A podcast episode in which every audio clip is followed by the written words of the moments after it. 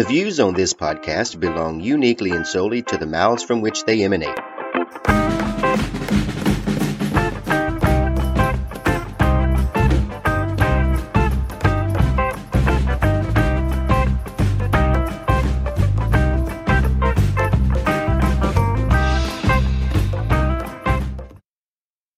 Hi, and welcome to this week's episode of the Weekly Linguist Podcast. Very special episode today. We are interviewing Dr. Keren Rice of the University of Toronto. We will be talking to Dr. Rice about the Dene languages, uh, previously called Athabaskan, but we, we get into that. And then uh, we also, which will be the next episode, uh, we'll split this in half. The next episode will be with Dr. Rice about community based research, which is near and dear to my heart, as, as you'll hear in the episode today. As I've told you in previous episodes, I am coming to you today from the radio station at McNeese State University in Lake Charles, Louisiana, KBYS 88.3 FM. I am recording in Newsroom 103 here at the station. As you might have noticed, we're a few days late in getting this episode to you. I've done this before and I don't like doing this. So we're trying, obviously, not to continue to be late in our podcast. But remember, we are still learning and, um, you know, we're getting better every week. One of the reasons that we're late, though, is because David Wynn here at the uh, radio station is helping me to go back and improve the audio of some of the interviews that I had done in the past. So, like this particular interview with uh, Dr. Keren Rice, my audio sounded really bad. Um, I'm just going to be honest with you. I what I found out was I was in a very echoey room and I had a very poor microphone and it just was not a good situation. Not only that, but as you'll hear in this interview, I hit the table a lot and uh, you know made a lot of banging noises and we tried to fix this as much as we could. Dr. Rice's audio is fine, mine was bad, but it sounds better than it did. But you know, we've had some very interesting interviews with some very interesting guests that we believe our audience would very much enjoy hearing from. So I would ask for your patience on one or two more of the upcoming episodes uh, with a little bit of poor quality, but we're already getting better. I will say this upcoming, we have recorded an interview with uh, Dr. David Zorc of uh, Bisayan fame. Uh, he uh, is a historical linguist in the Philippines and uh, basically wrote the seminal work on the classification of the Bisayan languages. So uh, we've already recorded his interview, and he's coming up after Dr. Rice's. Uh, I also spent uh, uh, a couple of Mondays ago. Uh, sat down with Dr. Barry Ancelet of the University of Lafayette in Louisiana to talk about Cajun French and Louisiana French. And I left his house and went right over to talk to Amanda LaFleur about uh, the grammar of Louisiana French. So that's coming up as well. And those interviews, the sound quality on those are a lot better because we switched to the Zoom recorder uh, for the uh, in-person, you know, in sitio interviews that we did there. But those sound great as well. We also have a very interesting interview coming up about American Sign Language, and uh, it's fascinating. You're not going to want to miss that one. By the way, as you know, we just spent three weeks with Dina Stankovic talking about Serbian and Slavic languages. I got an interesting email uh, this past week telling us that we were very, very popular in that area of the world uh, uh, over the past couple weeks in the language category of podcasts. So, you know, that's pretty cool. Remember, as always, that we will be posting on the website at weeklylinguist.com all of the show notes in case you want to follow up with the things we talk about or learn a little bit more or so on and so forth. We'll put in links, uh, information, things like this that will help you you know, delve a little further into the conversation that uh, uh Dr. Rice and I are about to have. And as always, remember that we are on Instagram and Twitter at Weekly Linguist. We're starting to get more and more actual feedback and communication on those platforms. So check us out, subscribe, uh, follow us, and uh, interact with us. Let us know what we're doing well and what we can do better. Suggest an interview. Um, but also remember, in the end, subscribe to the podcast because that helps us out a lot. So on Apple, iTunes, or any of the other podcast platforms that you use, please remember to subscribe and rate us. All right, without further ado, Dr. Keren Rice. Today, we're interviewing Dr. Keren Rice. I want to th- th- say thank you for joining us today. Um, would tell the uh, our listeners how I met you and um, and and how I became familiar with your work. There were it was three or four years ago at the very first LSA Linguistic Society of America meeting that I attended, and I believe it was the one. it was a cold day in D.C. in Washington D.C. And there was a panel discussion about community-based research, and I sat in on this discussion, and it really it really triggered something for me. Um, the, uh, the, the concepts and the precepts and the ideas of the of community-based research. And uh, I, I don't think I ever told you this, but I actually went back. My my director of studies is Judy Maxwell at Tulane, and I, I talked to her about it a lot. And we actually created a little course, and I did an independent study with Judy on community-based mm-hmm. research, and um, and and I actually incorporated a good bit of the. I was able to incorporate a good bit of the concepts into my the work that I'm doing in the Philippines because what I found was it was already community-based research, and I didn't know it. and so it, it, it all worked out really well. And then you sent me that PowerPoint presentation and uh, I'm going to go ahead and I'll post that on the show notes for the website, and um, so that our listeners can see that as well. But what we want to talk to you today about is the Athabaskan languages and uh, Dene uh, specifically, as yeah. well as um, this idea of community-based research. So, correct me if I get anything wrong here, but Dr. Keren Rice is a professor at the University of Toronto, the professor of linguistics. She also got her uh, her PhD from the University of Toronto. Uh, you were born in Syracuse, New York, so you went from cold weather to cold weather. It looks like. uh, I went to, from cold weather to not quite so cold weather. oh, okay, okay, yeah. nice. Um, okay, and um, you are a a prolific writer and, and publisher. That, uh, I have actually a lot of stuff here that we read in preparation. Um, but I would say that your your primary research focuses would be well, specifically as to languages, the Athabaskan family, or Denian specifically. But then you also talk, like we said, um, and you're very interested in the community based research. And yeah. um, so we want to talk about both of those with you today. So thank you for joining us. Okay. Well, thank you for inviting me. Oh, I did have one other note here. You am I correct that you've been president of both the Canadian Linguistic Association and the Linguistic Society of America? That's right, and I just finished as president of the Society for the Study of Indigenous Languages of the Americas. Oh, well, you stay busy. yeah, well, that's, I that's think cool. I'm a little bit too busy at the moment. well, I, I, know the feeling, especially under the circumstances yeah. with all that's going on these days. Yeah, but I want to start. Uh, let's talk about the Athabaskan family in particular. Uh, I'm sorry, uh, and in general, and then Dene in particular. I'm looking at this map of uh, the Athabaskan languages, and one of the things that I'm finding really interesting here is that it basically starts at the Canadian border and covers a, a good bit of the pretty much all of the northwest of Canada, all the way through the lion's share of Alaska. But then what's fascinating is if you come all the way down here into Texas and New Mexico and Arizona, you also see uh, groupings of Athabaskan languages.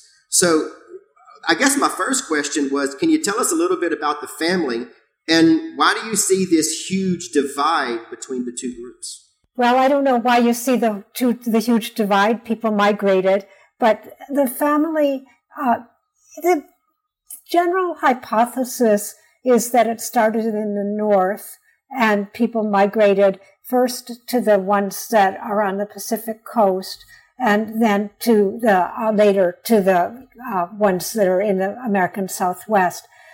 And um, I guess I'll just mention one other thing that's kind of interesting about the family is that there's a hypothesis that these languages are related to languages of Siberia. And that family, if that's right, It's called Dene Yenisei. I just want to also say that the word Dene is now used for the family. And so we don't really use the word Athabaskan that much anymore. Um, so it's a little bit complicated to know what you're talking about when you're talking about Dene. But so I'll try to be clear whether I'm talking about the language or whether I'm talking about the family. Okay, well then let's go ahead and clarify this. The family is called Dene now. Yeah. Okay, and yeah. Uh, so but we that's that's the word for person, for person. in the languages. Okay. Yeah.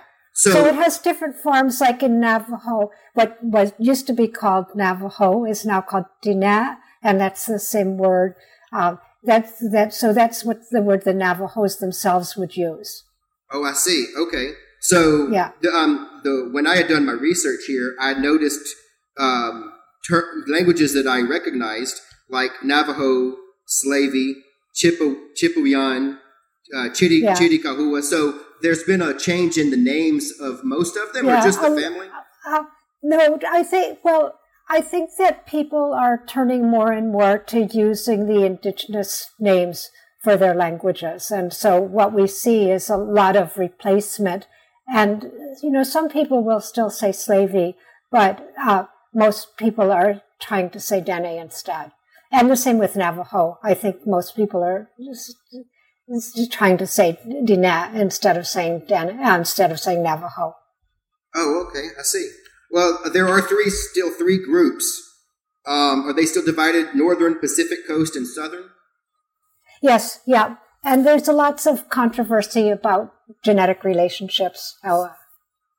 okay. So, so they're they know that they're closely related. There's no con- no controversy whatsoever that these are all closely related languages. And then there's another language, Tlingit, which is also related um, a little bit more distantly, and then Eyak, which is a little bit closer to the Dene languages. I see. Well, can you speak like uh, maybe one or two or three features, or or what is it specifically that separates this this family I guess, from other families, so to speak? Is it, uh, is it, are there particular features, or is it a historical question, or what are we looking at? Well, I guess linguistically, what we could say is that the verb word is really complicated, and it's got lots in it that's not in other languages. And so that's a real defining factor because the verbs are really similar across the family and from um, the shape of morphemes to the order of morphemes. So basically, what you put in one verb is kind of equivalent often to what you would put in a full sentence uh, in, in language like English. So for our listeners, this is something we would call a, a, a highly synthetic language. Yeah, polysynthetic, yeah. yeah. Okay. Yeah. Yeah. This is those ones where yeah. you have one word and it's absolutely one word, but like you said, it could it could give a whole sentence for what other languages yeah. would require. Yeah. Yeah. Okay. Yeah. Uh, well, that's actually that's interesting. Let's see. What do I have next here? I wanted to ask you about the let's say the socio linguistic or socio cultural situation of the peoples and the languages. Um, I, I, wanted to ask you about their vitality. You know, are they endangered? Are, are there threats? And then I also noticed that some of these languages have official status. So, what is the um, what is the vitality status of these languages? Um, that's a hard question to answer because what's happening in a lot of places is that there's been a lot of language loss, but now there's a real emphasis on language revitalization. So if you look at what's going on according to the census, what you find is there aren't so many people that have a Dene language as their first language. This is the Canadian census I'm talking about. But there are lots of people that are now learning the languages.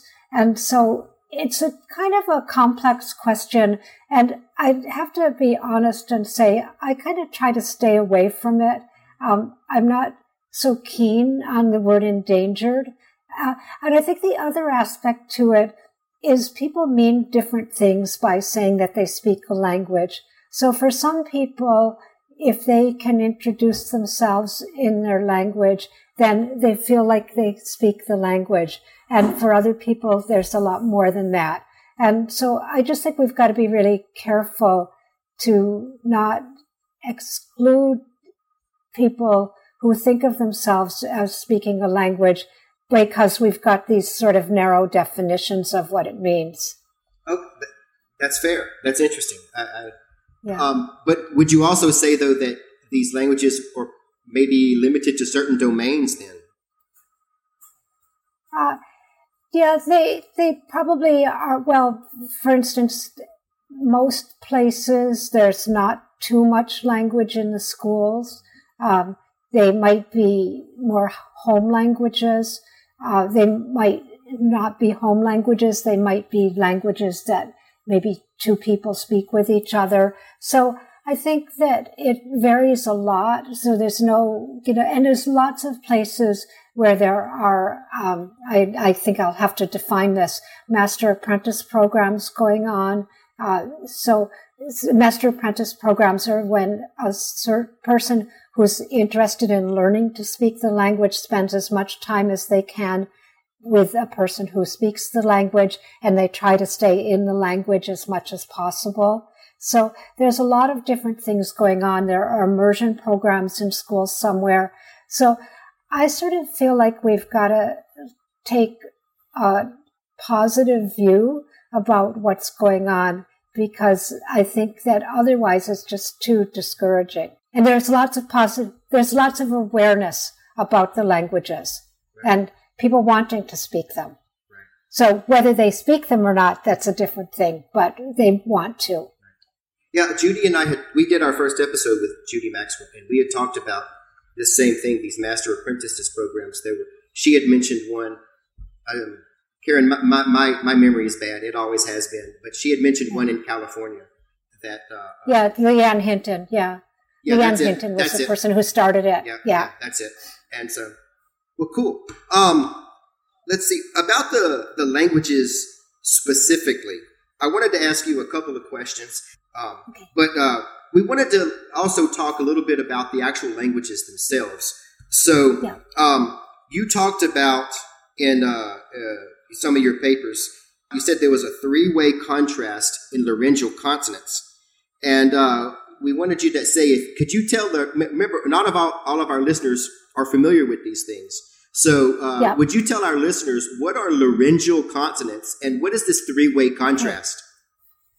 So, uh, what it means is that, like in English, we have a sound t and a sound d, and what we say about the t is that it's voiceless and, and aspirated. And what we say about the d is that it's voiced. So there's that same kind of distinction, but there's one more. And so uh, let me just give you a triplet of words. Um, so that the word, if you said sata, that means my father. That would be written with a T, and that would be called voiceless aspirated. And then if you said, said da, that would mean my chin, and that would be called voiceless unaspirated. And if you said said ta, that would be uh, my feather, and that would be called uh, um, ejective or glottalized. And so what's happening is that different things are going on at the larynx, uh, so that you've got different phonate, what's called phonation types. So these are the we, for the listeners that don't know, we talk about sounds being contrastive. And so what you're saying is these particular sounds can make the difference in a word. yeah, that's between, right. Yeah, like tot and dot. You know, the T and yeah. the D make a difference in the word. So these sounds make a difference in the word. They're contrastive. And um, yeah. yeah. See, this is one of the things that I like about this podcast is we get to talk about some of these things because these are kind of things that most people have never heard about. And I, I yeah. think they find it interesting. Um, Okay, second question was what are affricate sequences? And I, I, have to confess to you that I didn't read this particular paper, Lisa did. But what are affricate sequences and what role do they play? Uh, well, affricates are a kind of sound, and they're made up of what's called a stop, followed by what's called a continuant. So in English, we don't have too many affricates, uh, but one of them is in a word like church, the sound at the beginning that's written with ch, and the sound at the end that's written with ch. So that's one. So if you try making one, you'll find that your tongue starts off touching somewhere behind your teeth, and then you then the tongue goes down and it makes a sh sound. So it's kind of a combination of a t and a sh sound. This is why sometimes you see these written. There's uh, different ways of writing it, but sometimes you see it written uh, phonologically or phonemically as T and an S. It looks like a T and an S. Um, yeah. I, am not describing it well because it's not an actual S. It's more like a, but it, yeah. uh, then you'll see like a D and then like a, the, the symbol for je, and that'll be the je. Yeah. Yeah, because it's basically, yeah. it's a combination of two sounds that follow from each other, right? Yeah. And what you find in a lot of languages is that there's just way more affricates than that. So English has some, like a word like quartz ends in a TS. Um, but but they're pretty rare. And when I say TS, I'm talking about the sound, not the spelling. Of course. Yeah, of course. So uh, so it's important to keep those separate from each other. So uh, so what we wanted, what we find in Dene languages is that there, this is languages of the whole family, is that there's way more affricates. So we've got, uh, and not only are there more affricates in terms of putting things together. So there's an affricate like uh, that we would write in English TL, and but so that would be pronounced either cl or cl. Um, but then there's also one that if we had it in English, we would write DL, and so that uh, so that that's the we had voiceless unaspirated stops. This would be a voiceless unaspirated Africa of affricate. And there's also a, an ejective one. So that sounds like ah. And and is basically the role that they play is basically just like any other consonant in a language. In that that's right. Yeah. Yeah. yeah. yeah. And I, if I thought about it, I could probably come up with a set of words that were differentiated just by that sound. Right. Sure. Sure. Um, so, yeah. but remind us uh, how many actual like consonant and vowel sounds and I, if I remember right, I did see that there's a variety. There's a lot of variety among the languages as to their inventories. But gen- yeah, generally speaking, right. how, yeah. how many vowels and consonants are we talking about? Um, well, it depends on how you count vowels. So the, the vowels are interesting because they're so in the the languages of the people I work with, there are um, e, a, a, a, oh, there are six basic vowels, but then they can be nasalized. And so that sounds sort of like a French vowel with, with it's written with an N after it. And uh, so an example would be the word for after, which would be gokan. With so I, am hoping it sounds kind of nasalized. Uh, and then there's also vowels with uh, tones. And so some, so I'll just give you a pair of words. Okay. If you say the word sa, it means sun. And if you say the word sa in one variety of the language, it means beaver. And so the only difference between them is that you're steady on one of them and you're going up on the other. Let me just give you one more pair because I think it might be easier to hear it in these words the word for um, to go somewhere, go to some to somewhere is go uh, that means to there, and the word for uh, from there is go and so on go you should be able to hear a difference between the two syllables.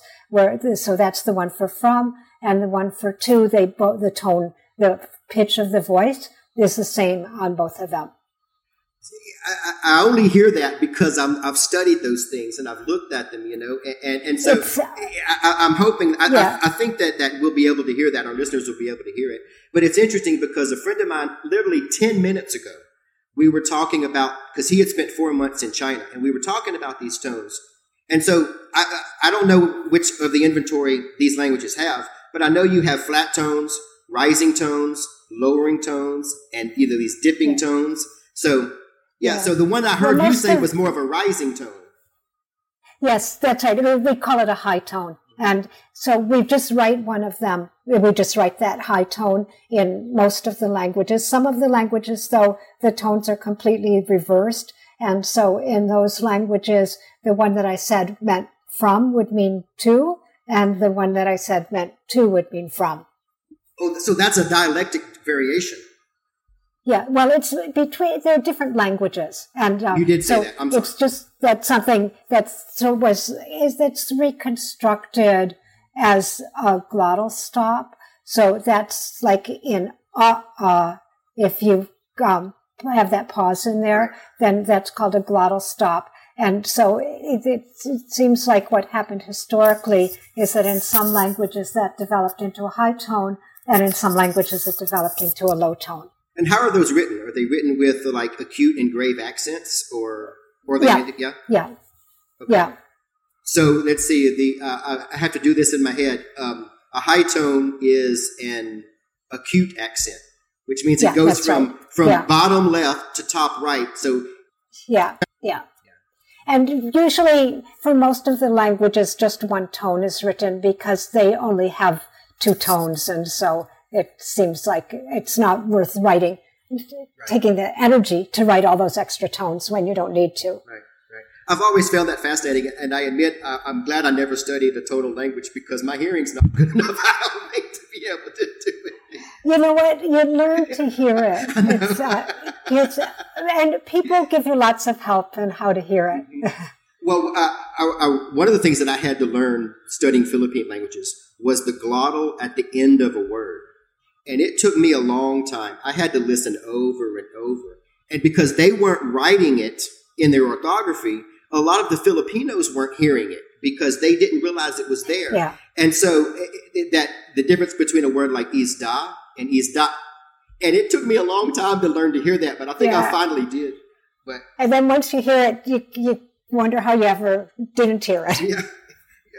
I think that's true whenever you're learning another language, though that uh, you have to get your ear tuned in to that language. Well, you know, Keren, I was joking with Judy a few uh, a few days ago when I learned I learned I speak fluent French and fluent Portuguese, Brazilian Portuguese, and I told her I said I was a lot younger when I was learning those two, and my, my my in the Philippines is not nearly as good because I had a lot more energy yeah. and time back then.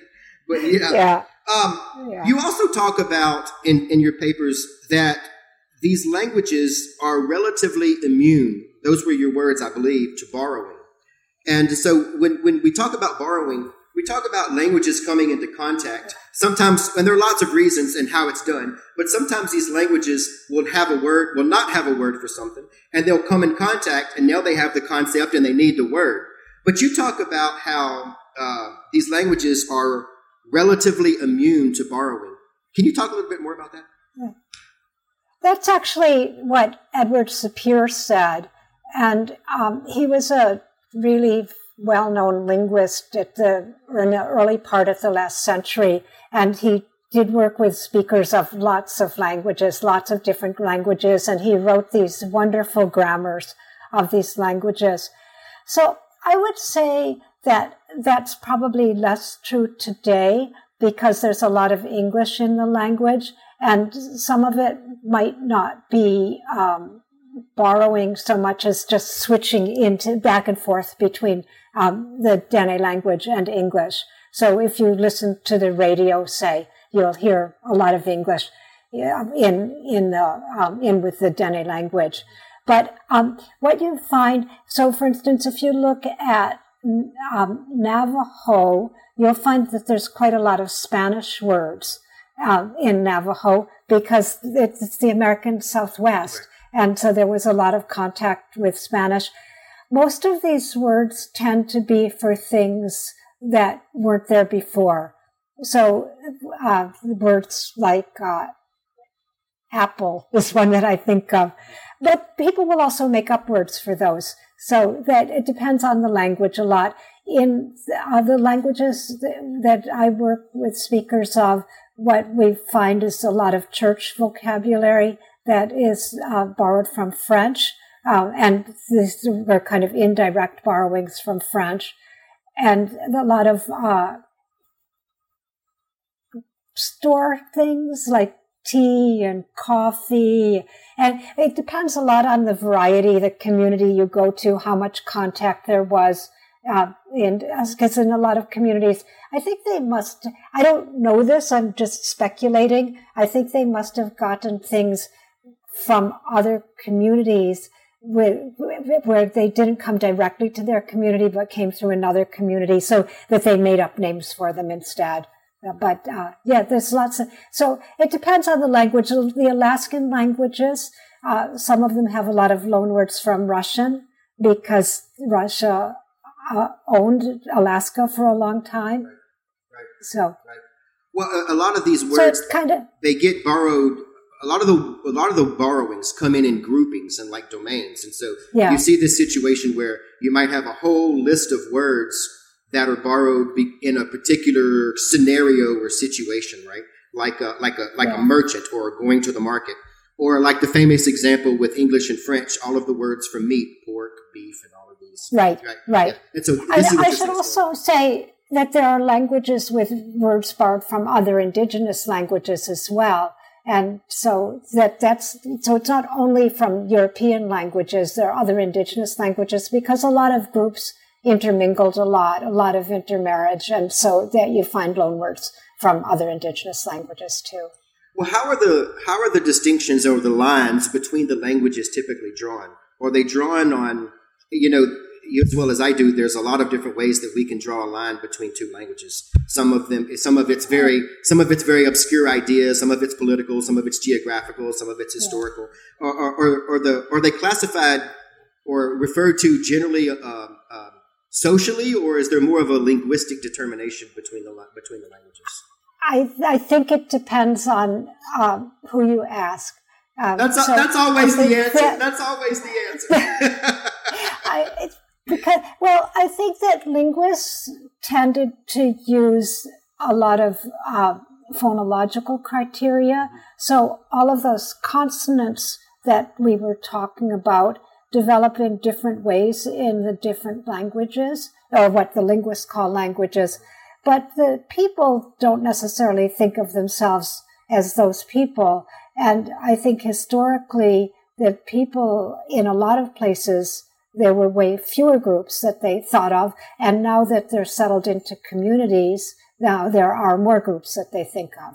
So I, I don't think there's an easy answer to that question. I think it's a really interesting question, but it's not a it's not a straightforward answer to it. Yeah, I, have I've often said that's the one question that we linguists should be able to answer, and we can't because we yeah. we've never been able to decide where to draw the lines between languages. Yeah. I know in the work that I do, the grammar and the phonology. When I say phonology, I mean the sound system for our listeners. So this, this, this consonants and the vowels, it's all pretty much the same. And the, the primary differences are mostly the words, what we call the lexicon. Yeah.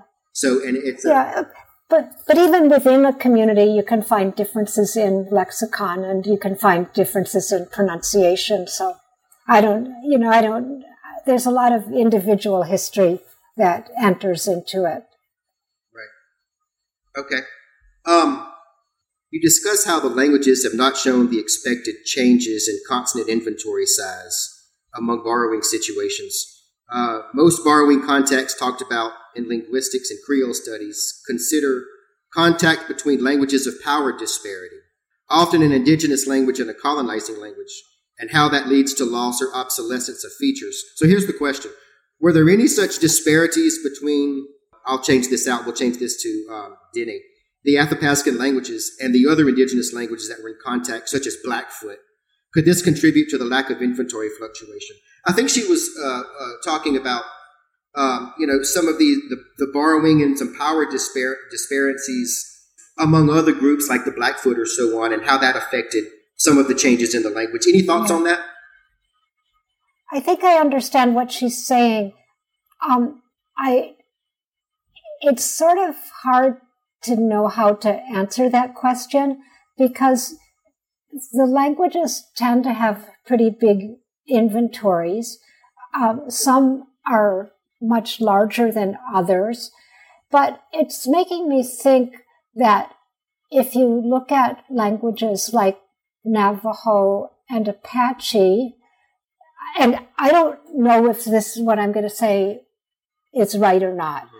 but those people moved a long way and they came into contact with a lot of people and their consonant inventories are somewhat smaller. So they don't have quite as many, don't, they don't have as many places of articulation. So for instance, in English, we've got P, T, and K, and those are three places of articulation. So the sounds are formed at different places in the mouth. Right. Uh, so I think that Navajo has fewer, and they would have come into contact with lots of people and speakers of other languages. And so some people say that with the Navajo, that the language, if you take language, culture, and ge- genetics, that the language wins out. And so basically they mean that people became Navajo speakers. And so who knows what languages were spoken by people they came into contact with. So who knows? Maybe there is some truth to that, but I, I really don't know.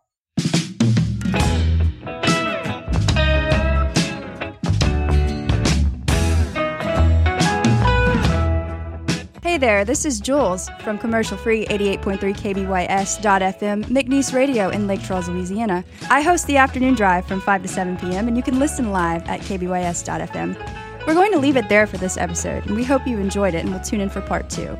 In closing, remember to check out the show notes at weeklylinguist.com. There, you will find further information about this episode, like more information about the guest, a selected bibliography, and any resources mentioned in this episode. You can also subscribe to the podcast on your favorite podcast platforms like iTunes, Google Podcasts, Stitcher, and as of this week, Pandora, with more being added as we go. As the saying goes, if you've enjoyed the podcast, tell a friend. If you didn't, tell us. You can tell a friend by rating us five stars on iTunes and by writing a glowing endorsement in the reviews. Don't forget to subscribe when you're done. And follow us on Instagram or Twitter at Weekly Linguists. Please send us your feedback, positive or critical, by emailing us at podcast at weeklylinguist.com. That's podcast at weeklylinguist.com. Tell us what you think, what we're doing well, what we can do better, or even suggest a topic for an upcoming episode.